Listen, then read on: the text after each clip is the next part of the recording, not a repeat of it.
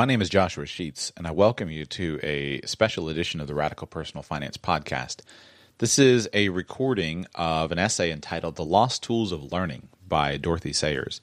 This is not intended to be a standalone episode of the show, but rather I'm simply recording this well-known essay in an audio version to serve as a resource for other people in the future. I have often wished for an audio version of this essay for those who don't have the time to sit down and read it in text version, and so that's why I'm recording it and releasing it. It is being released concurrently with two other episodes that I've done on the history of school, as part of the Radical Personal Finance Podcast. If you received this audio version and you're looking for the file, it can be found at radicalpersonalfinance.com/lost tools. This essay was originally delivered in 1947 by Dorothy Sayers at Oxford University. Since that time, it has been published and republished countless times and is essentially an articulation of the three so-called lost tools of classical education, known as grammar, logic, and rhetoric. Personally, I don't necessarily subscribe to all of Dorothy Sayers' theories, but I do think it's an excellent essay for you to consider and to challenge your thinking on the tools of learning. The Lost Tools of Learning by Dorothy Sayers. That I, whose experience of teaching is extremely limited, should presume to discuss education is a matter, surely, that calls for no apology. It is a kind of behavior to which the present climate of opinion is wholly favorable. Bishops air their opinions about economics, biologists about metaphysics, inorganic chemists about theology.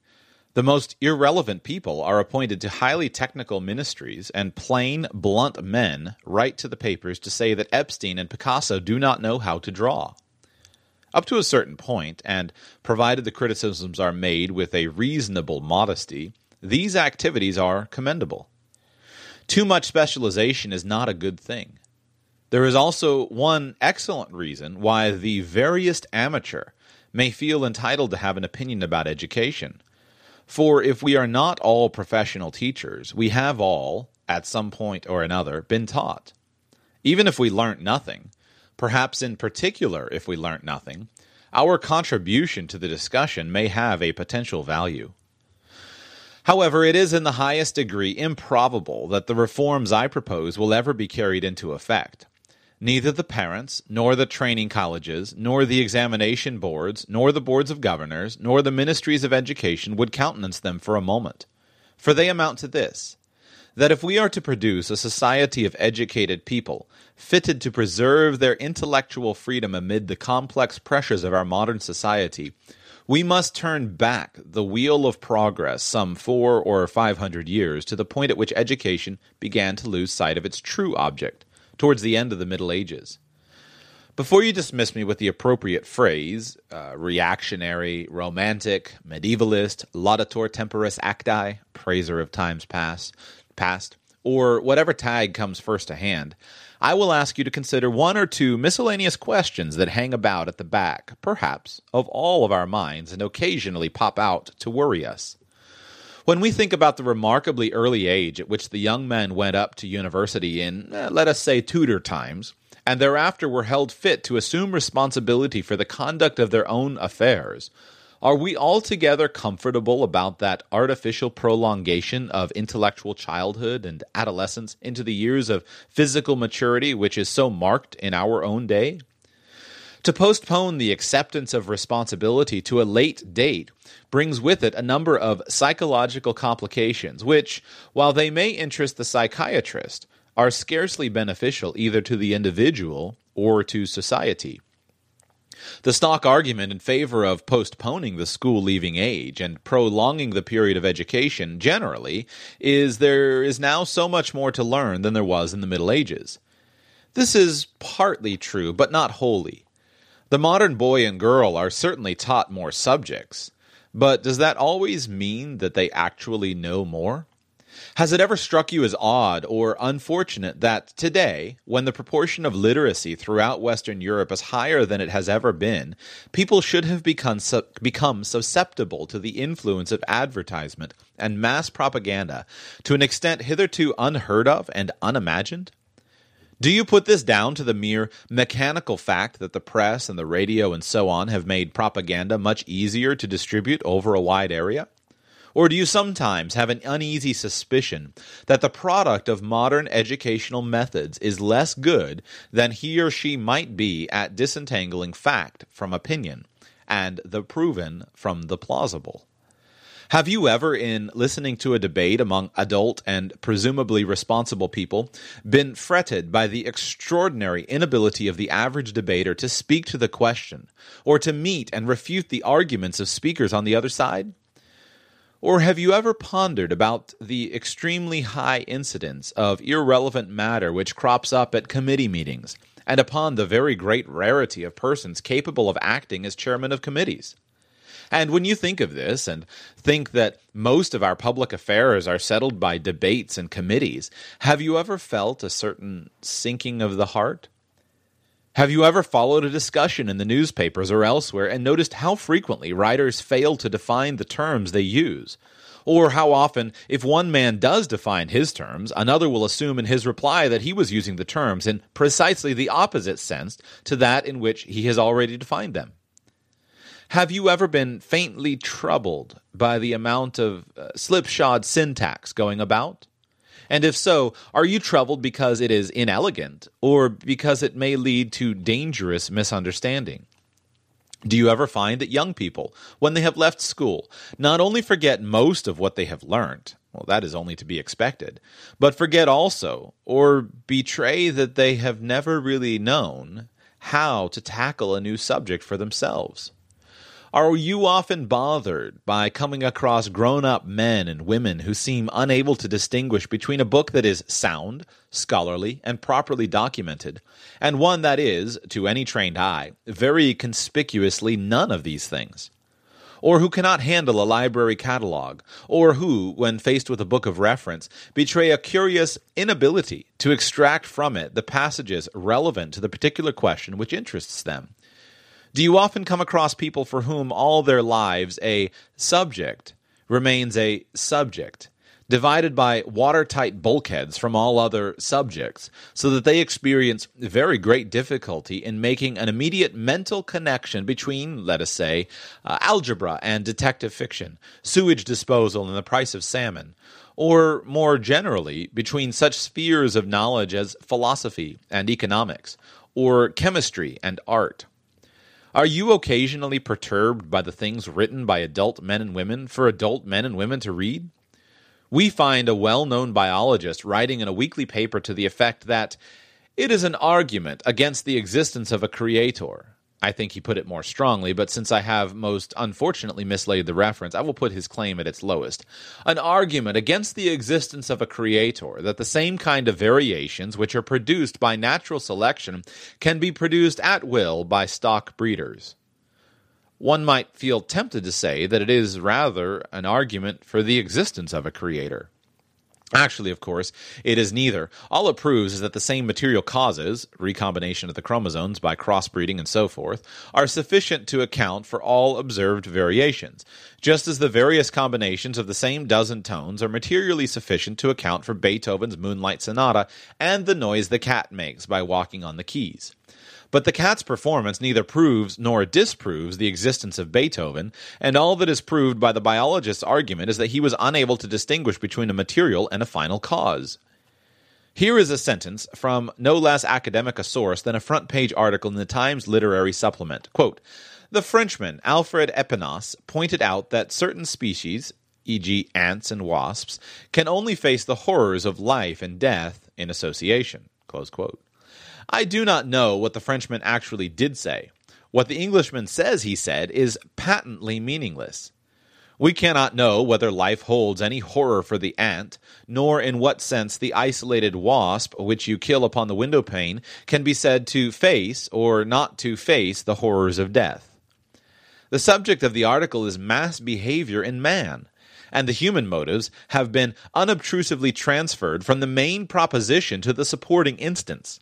Thus, the argument, in effect, assumes what it set out to prove, a fact which would become immediately apparent if it were presented in a formal syllogism. This is only a small and haphazard example of a vice which pervades whole books, particularly books written by men of science on metaphysical subjects.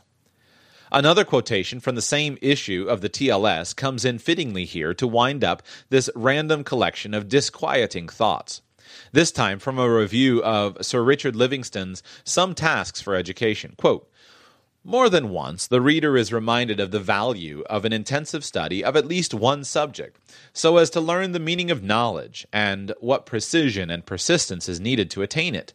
Yet there is elsewhere full recognition of the distressing fact that a man may be master in one field and show no better judgment than his neighbor anywhere else. He remembers what he has learnt, but forgets altogether how he learned it." Close quote. I would draw your attention particularly to that last sentence, which offers an explanation of what the writer rightly calls the distressing fact that the intellectual skills bestowed upon us by our education are not readily transferable to subjects other than those in which we acquired them. Quote, "He remembers what he has learned, but forgets altogether how he learned it." Is not the great defect of our education today, a defect traceable through all the disquieting symptoms of trouble that I have mentioned, that altogether we often succeed in teaching our pupils subjects? We fail lamentably on the whole in teaching them how to think. They learn everything except the art of learning.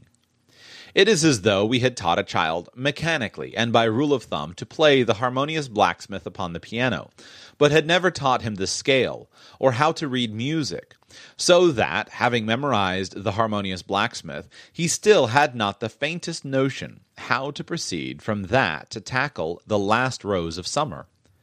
Why do I say as though?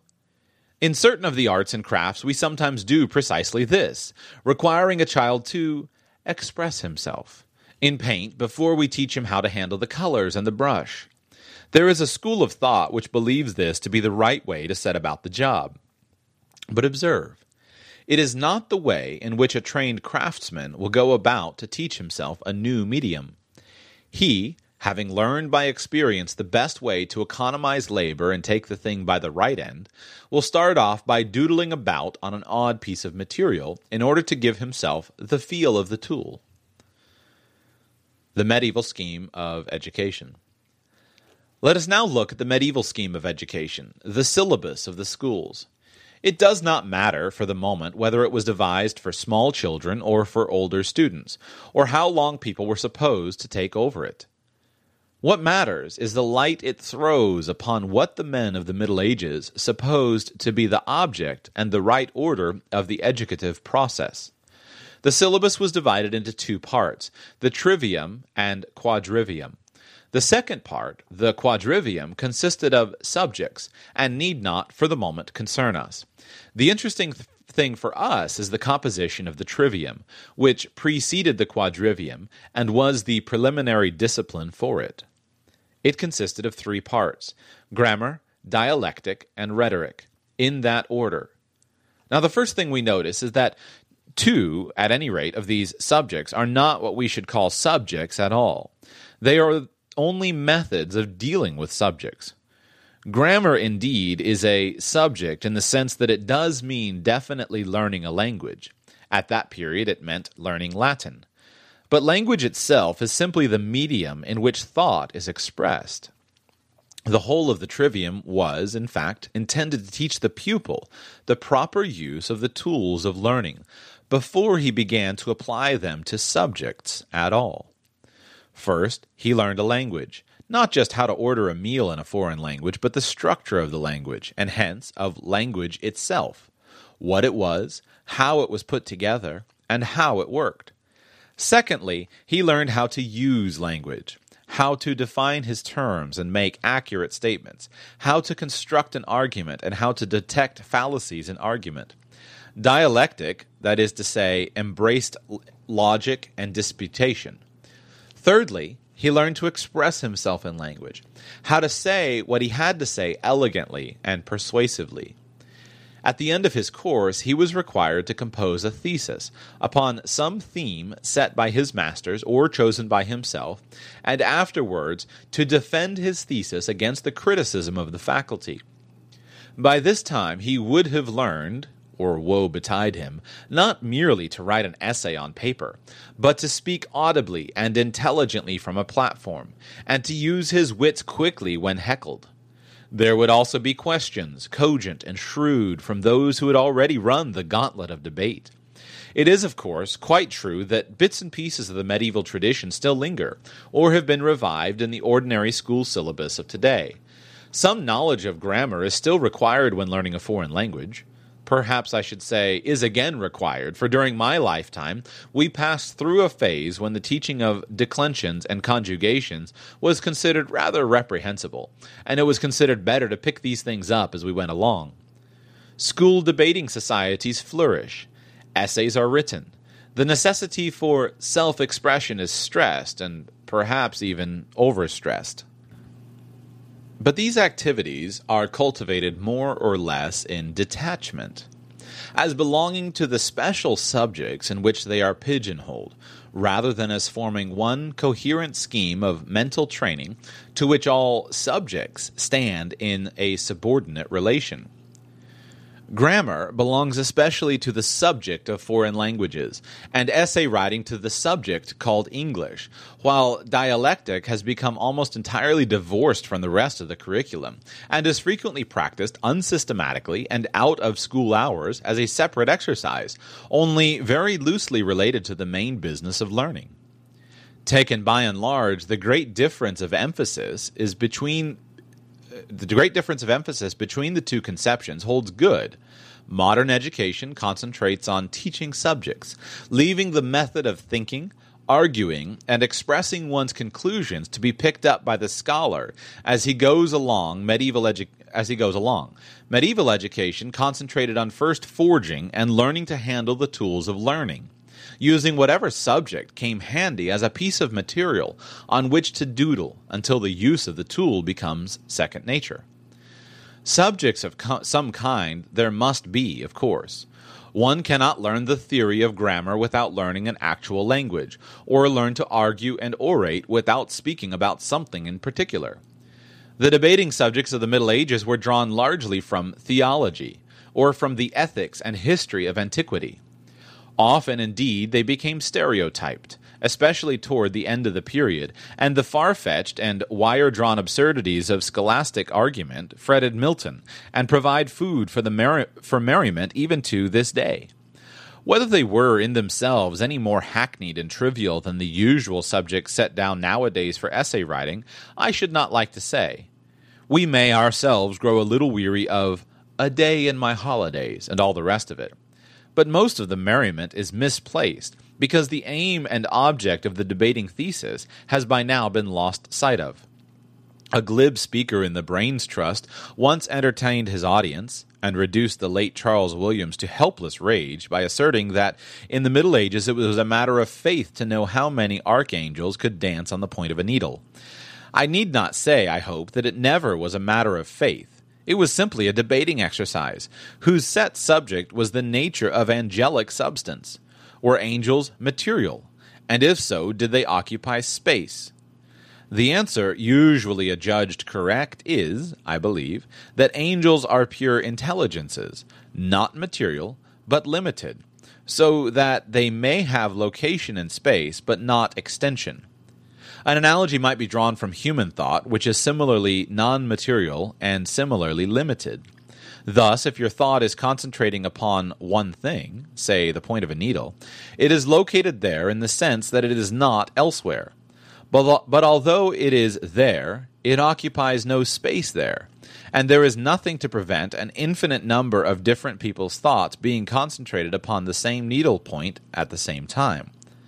The proper subject of the argument is thus seen to be the distinction between location and extension in space. The matter on which the argument is exercised happens to be the nature of angels, although, as we have seen, it might equally well have been something else. The practical lesson to be drawn from the argument is not to use words like "there" in a loose and unscientific way, without specifying whether you mean located there or occupying space there. Scorn and plenty has been poured out upon the medieval passion for hair-splitting, but when we look at the shameless abuse made in print and on the platform of controversial expressions with shifting and ambiguous connotations, we may feel it in our hearts to wish that every reader and hearer had been so defensively armored by his education as to be able to cry, "Distinguo." For we let our young men and women go out unarmed in a day when armor was never so necessary. By teaching them all to read, we have left them at the mercy of the printed word. By the invention of the film and radio, we have made certain that no aversion to reading shall secure them from the incessant battery of words, words, words. They do not know what the words mean. They do not know how to ward them off or blunt their edge or fling them back. They are a prey to words and their emotions, instead of being the masters of them in their intellects. We who were scandalized in 1940 when men were sent to fight armored tanks with rifles are not scandalized when young men and women are sent into the world to fight massed propaganda with a smattering of subjects.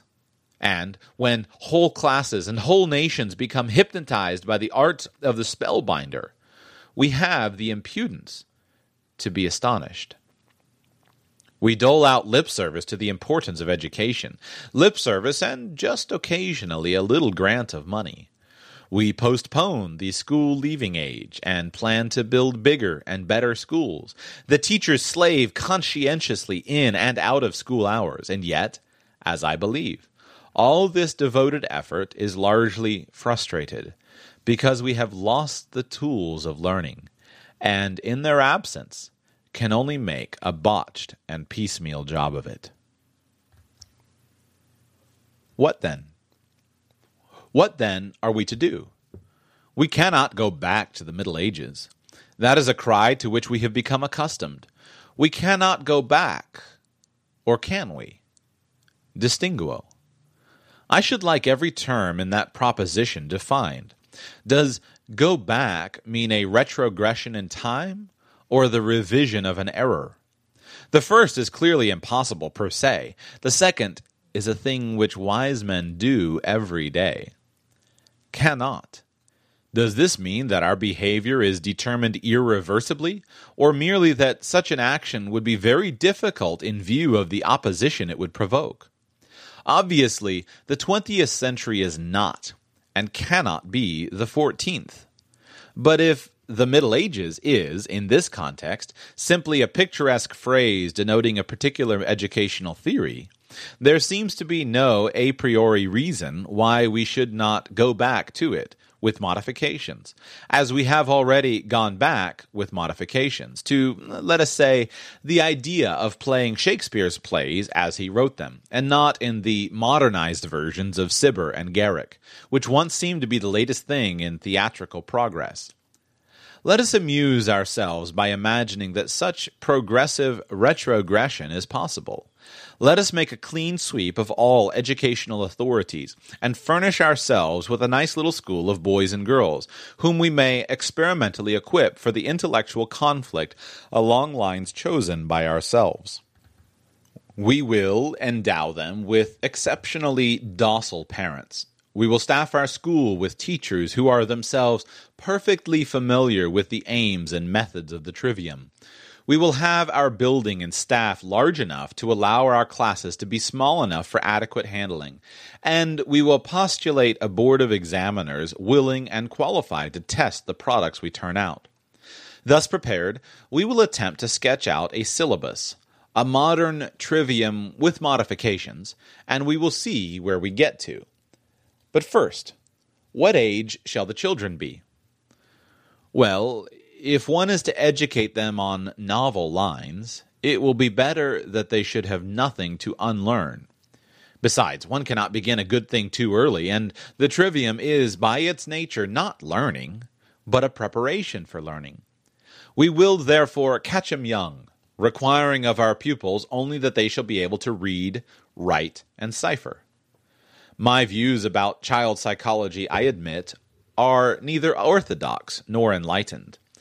Looking back upon myself, since I am the child I know best and the only child I can pretend to know from inside, I recognize three states of development. These, in a rough and ready fashion, I will call the poll parrot, the pert, and the poetic, the latter coinciding approximately with the onset of puberty. The poll parrot stage is the one in which learning by heart is easy and on the whole pleasurable, whereas reasoning is difficult and, on the whole, little relished. At this age, one readily memorizes the shapes and appearances of things. One likes to recite the number plates of cars. One rejoices in the chanting of rhymes and the rumble and thunder of unintelligible polysyllables. One enjoys the mere accumulation of things. The pert age, which follows upon this, and naturally overlaps it to some extent, is characterized by contradicting, answering back, liking to catch people out, especially one's elders, and by the propounding of conundrums. Its nuisance value is extremely high. It usually sets in about the fourth form. The poetic age is popularly known as the difficult age. It is self-centered. It yearns to express itself. It rather specializes in being misunderstood. It is restless and tries to achieve independence. And with good luck and good guidance, it should show the beginnings of creativeness, a reaching out towards a synthesis of what it already knows, and a deliberate eagerness to know and do some one thing in preference to all others. Now, it seems to me that the layout of the trivium adapts itself with a singular appropriateness to these three ages: grammar to the poll parrot, dialectic to the pert, and rhetoric to the poetic age. The grammar stage. Let us begin, then, with grammar. This, in practice, means the grammar of some language in particular, and it must be an inflected language. The grammatical structure of an uninflected language is far too analytical to be tackled by anyone without previous practice in dialectic. Moreover, the inflected languages interpret the uninflected, whereas the uninflected are of little use in interpreting the inflected. I will say at once, quite firmly, that the best grounding for education is the Latin grammar. I say this not because Latin is traditional and medieval, but simply because even a rudimentary knowledge of Latin cuts down the labor and pains of learning almost any other subject by at least 50%.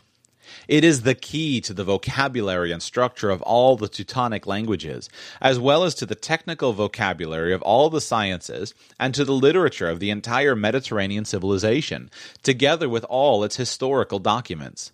Those whose pedantic preference for a living language persuades them to deprive their pupils of all these advantages might substitute Russian, whose grammar is still more primitive. Russian is, of course, helpful with the other Slav dialects. There is something also to be said for classical Greek, but my own choice is Latin. Having thus pleased the classicists among you, I will proceed to horrify them by adding that I do not think it either wise or necessary to cramp the ordinary pupil upon the Procrustean bed of the Augustan age, with its highly elaborate and artificial verse forms and oratory. Post-classical and medieval Latin, which was a living language right down to the end of the Renaissance, is easier and in some ways livelier.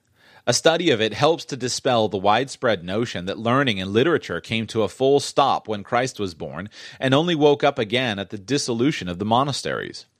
Latin should be begun as early as possible, at a time when inflected speech seems no more astonishing than any other phenomenon in an astonishing world, and when the chanting of amo, amas, amat is as ritually agreeable to the feelings as the chanting of eeny, meeny, miny, mo.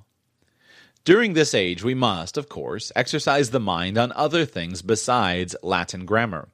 Observation and memory are the faculties most lively at this period, and if we are able to learn a contemporary foreign language, we should begin now, before the facial and mental muscles become rebellious to strange intonations.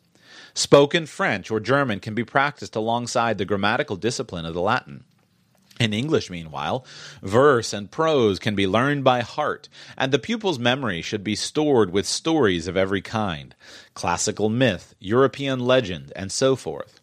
I do not think that the classical stories and masterpieces of ancient literature should be made the vile bodies on which to practice the techniques of grammar.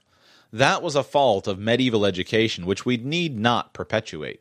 The stories can be enjoyed and remembered in English, and related to their origin at a subsequent stage. Recitation aloud should be practiced, individually or in chorus, for we must not forget that we are laying the groundwork for disputation and rhetoric. The grammar of history should consist, I think, of dates, events, anecdotes, and personalities. A set of dates to which one can peg all later historical knowledge is of enormous help later on in establishing the perspective of history. It does not greatly matter which dates.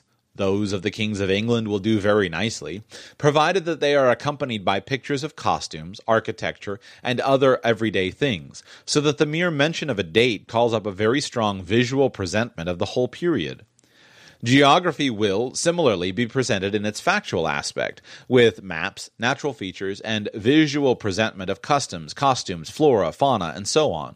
And I believe myself that the discredited and old-fashioned memorizing of a few capital cities, rivers, mountain ranges, etc., does no harm. Stamp collecting may be encouraged. Science, in the Poleparrot's period, arranges itself naturally and easily around collections, the identifying and naming of specimens, and, in general, the kind of thing that used to be called natural philosophy. To know the name and properties of things is, at this age, a satisfaction in itself.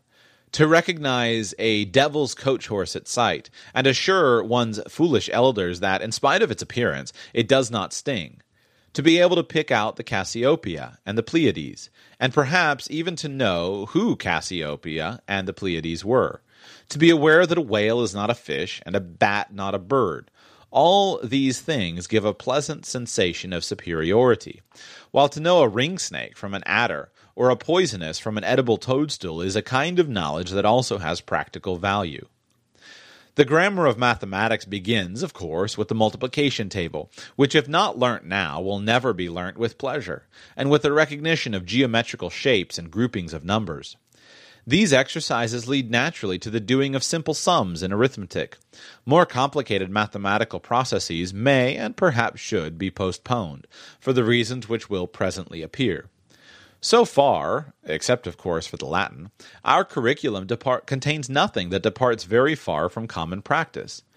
The difference will be felt, rather, in the attitude of the teachers, who must look upon all these activities less as subjects in themselves than as a gathering together of material for use in the next part of the trivium.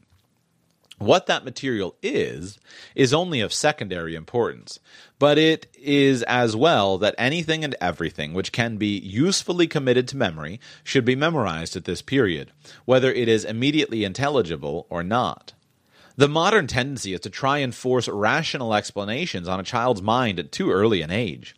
Intelligent questions, spontaneously asked, should, of course, receive an immediate and rational answer.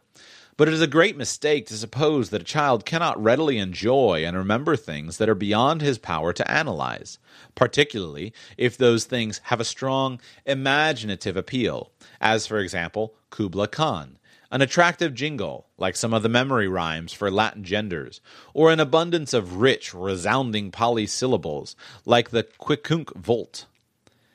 This reminds me of the grammar of theology. I shall add it to the curriculum because theology is the mistress science, without which the whole educational structure will necessarily lack its final synthesis. Those who disagree about this will remain content to leave their pupils' education still full of loose ends. This will matter rather less than it might, since by the time that the tools of learning have been forged, the student will be able to tackle theology for himself, and will probably insist upon doing so and making sense of it. Still, it is as well to have this matter also handy and ready for the reason to work upon.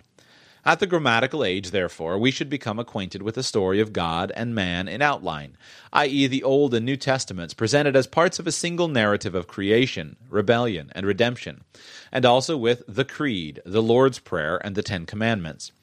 At this early stage, it does not matter nearly so much that these things should be fully understood, as that they should be known and remembered. The Logic Stage. It is difficult to say at what age, precisely, we should pass from the first to the second part of the trivium. Generally speaking, the answer is, so soon as the pupil shows himself disposed to pertness and interminable argument.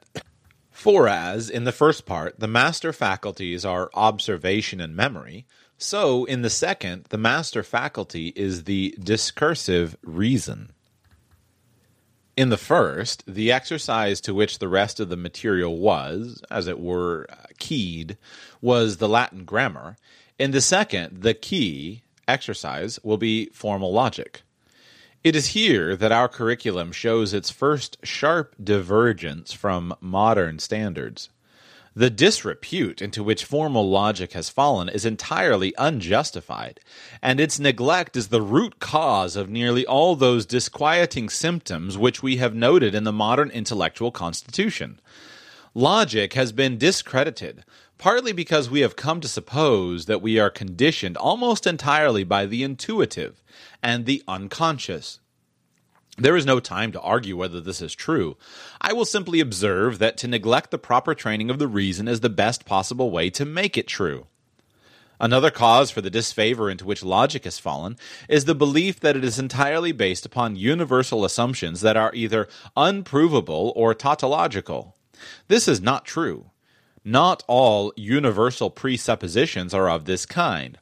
But even if they were, it would make no difference, since every syllogism whose major premise is in the form of all A is B can be recast in hypothetical form. Logic is the art of arguing correctly. If A, then B. The method is not invalidated by the hypothetical nature of A. Indeed, the practical utility of formal logic today lies not so much in the establishment of positive conclusions as in the prompt detection and exposure of invalid inference.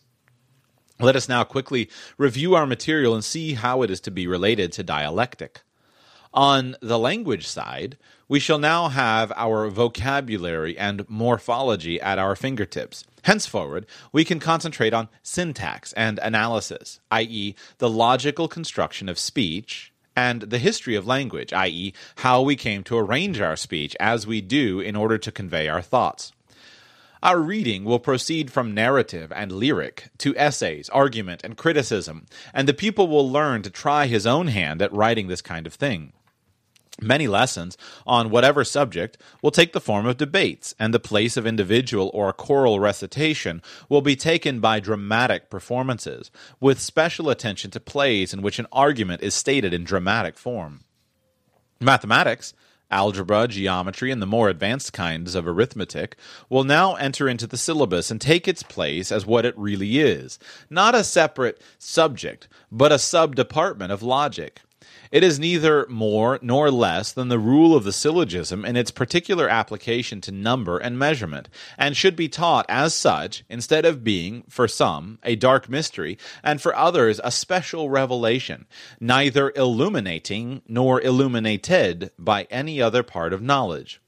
History, aided by a simple system of ethics derived from the grammar of theology, will provide much suitable material for discussion. Was the behavior of this statesman justified? What was the effect of such an enactment? What are the arguments for and against this or that form of government? We shall thus get an introduction to constitutional history, of subject meaningless to the young child, but of absorbing interest to those who are prepared to argue and debate. Theology itself will furnish material for argument about conduct and morals, and should have its scope extended by a simplified course of dogmatic theology, i.e. the rational structure of Christian thought, clarifying the relations between the dogma and the ethics, and lending itself to that application of ethical principles in particular instances which is properly called casuistry. Geography and the sciences... Maybe causistry, I'm not sure. Geography and the sciences will likewise provide material for dialectic, but above all, we must not neglect the material which is so abundant in the pupil's own daily life. There is a delightful passage in Leslie Paul's The Living Hedge, which tells how a number of small boys enjoyed themselves for days, arguing about an extraordinary shower of rain which had fallen in their town, a shower so localized that it left one half of the main street wet and the other dry. Could one, they argued, properly say that it had rained that day on, or over the town, or only in the town? How many drops of water were required to constitute rain? And so on. Argument about this led on to a host of similar problems about rest and motion, sleep and waking, est and non-est, it may be a and non-a, and the infinitesimal division of time. The whole passage is an admirable example of the spontaneous development of the Ratiocinative faculty, and the natural and proper thirst of the awakening reason for the definition of terms and exactness of statement. All events are food for such an appetite. An umpire's decision, the degree to which one may transgress the spirit of a regulation without being trapped by the letter. On such questions as these, children are born casuists, and their natural propensity only needs to be developed and trained, and especially brought into an intelligible relationship with the events in the grown-up world. The newspapers are full of good material for such exercises. Legal decisions, on the one hand, in cases where the cause at issue is not too abstruse.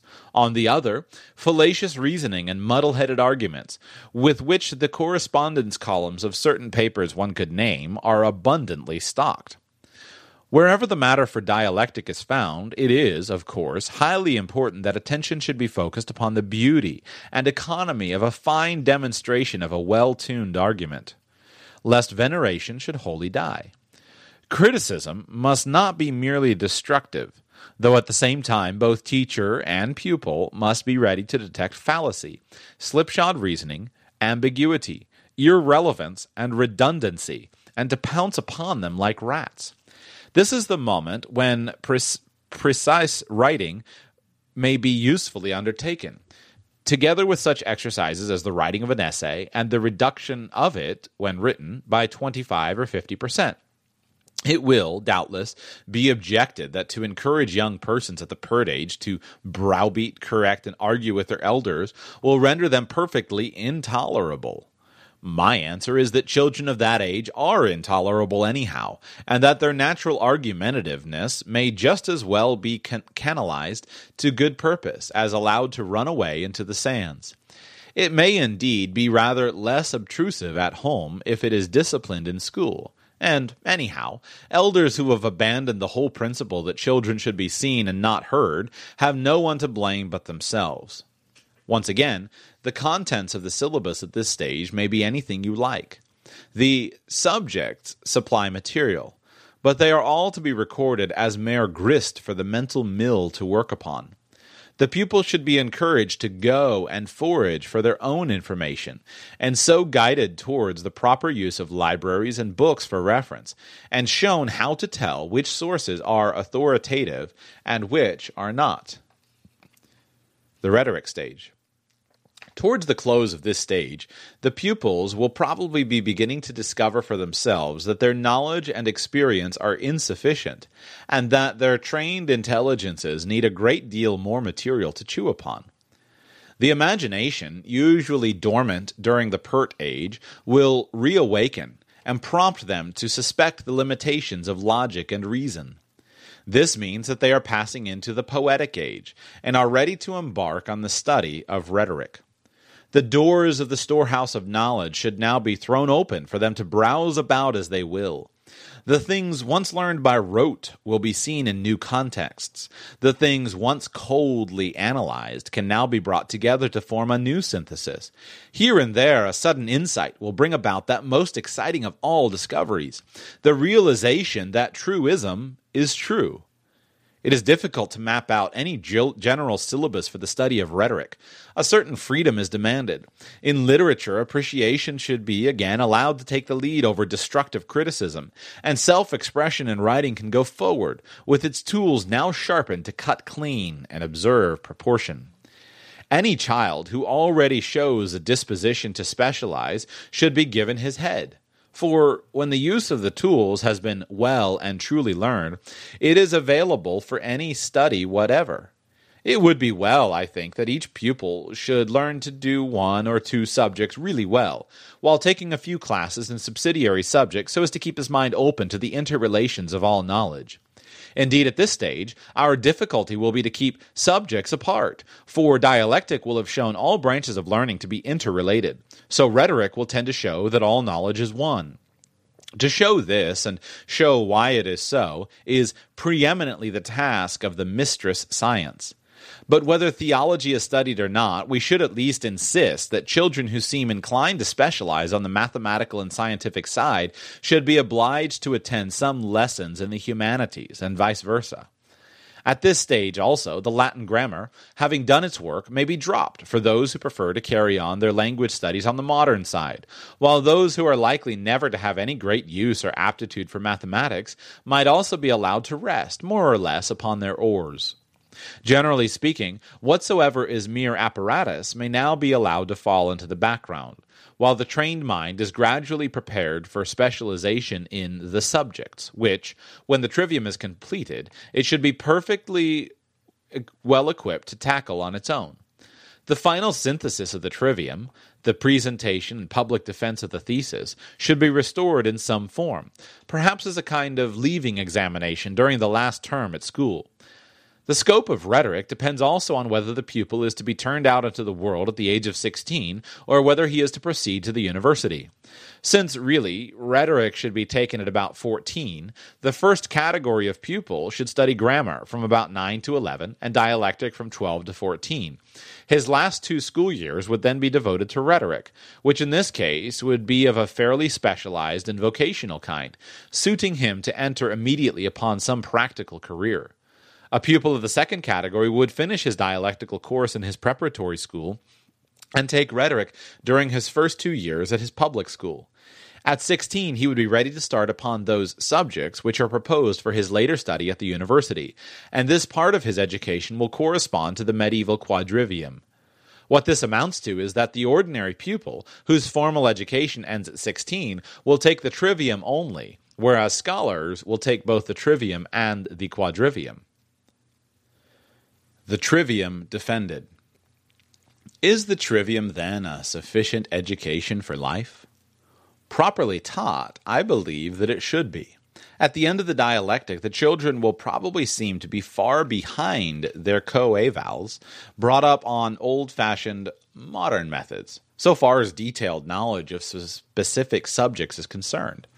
But after the age of 14, they should be able to overhaul the others hand over fist. Indeed, I am not at all sure that a pupil thoroughly proficient in the trivium would not be fit to proceed immediately to the university at the age of 16, thus proving himself the equal of his medieval counterpart, whose precocity astonished us at the beginning of this discussion. This, to be sure, would make hay of the English public school system and disconcert the universities very much. It would, for example, make quite a different thing of the Oxford and Cambridge boat race. But I am not here to consider the feelings of academic bodies. I am concerned only with the proper training of the mind to encounter and deal with the formidable mass of undigested problems presented to it by the modern world. For the tools of learning are the same in any and every subject, and the person who knows how to use them will, at any age, get the mastery of a new subject in half the time, and with a quarter of the effort expended by the person who has not the tools at his command. To learn 6 subjects without remembering how they were learnt does nothing to ease the approach to a 7th. To have learnt and remembered the art of learning makes the approach to every subject an open door. Before concluding these necessarily very sketchy suggestions, I ought to say why I think it necessary in these days to go back to a discipline which we had discarded. The truth is that for the last 300 years or so, we have been living upon our educational capital. The post-Renaissance world, bewildered and excited by the profusion of new subjects offered to it, broke away from the old discipline, which had, indeed, become sadly dull and stereotyped in its practical application, and imagined that henceforward it could, as it were, disport itself happily in its new and extended quadrivium without passing through the trivium. But the scholastic tradition, though broken and maimed, still lingered in the public schools and universities. Milton, however much he protested against it, was formed by it.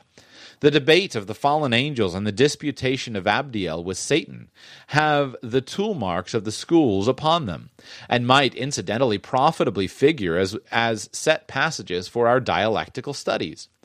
Right down to the 19th century, our public affairs were mostly managed, and our books and journals were for the most part written, by people brought up in homes and trained in places where that tradition was still alive in the memory and almost in the blood. Just so, many people today who are atheistic or agnostic in religion are governed in their conduct by a code of Christian ethics, which is so rooted that it never occurs to them to question it. But one cannot live on capital forever. However firmly a tradition is rooted, if it is never watered, though it dies hard, yet in the end it dies. And today a great number, perhaps the majority, of the men and women who handle our affairs, write our books and our newspapers, carry out our research, present our plays and our films, speak from our platforms and pulpits, yes, and who educate our young people, have never, even in a lingering traditional memory, undergone the scholastic discipline. Less and less do the children who come to be educated bring any of that tradition with them. We have lost the tools of learning, the axe and the wedge, the hammer and the saw, the chisel and the plane, that were so adaptable to all tasks. Instead of them, we have merely a set of complicated jigs, each of which will do but one task and no more, and in using which eye and hand receive no training, so that no man ever sees the work as a whole or looks to the end of the work. What use is it to pile task on task and prolong the days of labor, if at the close the chief object is left unattained? It is not the fault of the teachers. They work only too hard already. The combined folly of a civilization that has forgotten its own roots is forcing them to shore up the tottering weight of an educational structure that is built upon sand. They are doing for their pupils the work which the pupils themselves ought to do. For the sole true end of education is simply this: to teach men how to learn for themselves, and whatever instruction fails to do this is effort spent in vain. For the ones who get it done, the most important part is the one you need now. And the best partner is the one who can deliver. That's why millions of maintenance and repair pros trust Grainger, because we have professional-grade supplies for every industry, even hard-to-find products. And we have same-day pickup and next-day delivery on most orders. But most importantly, we have an unwavering commitment to help keep you up and running. Call, click Grainger.com, or just stop by. Grainger, for the ones who get it done.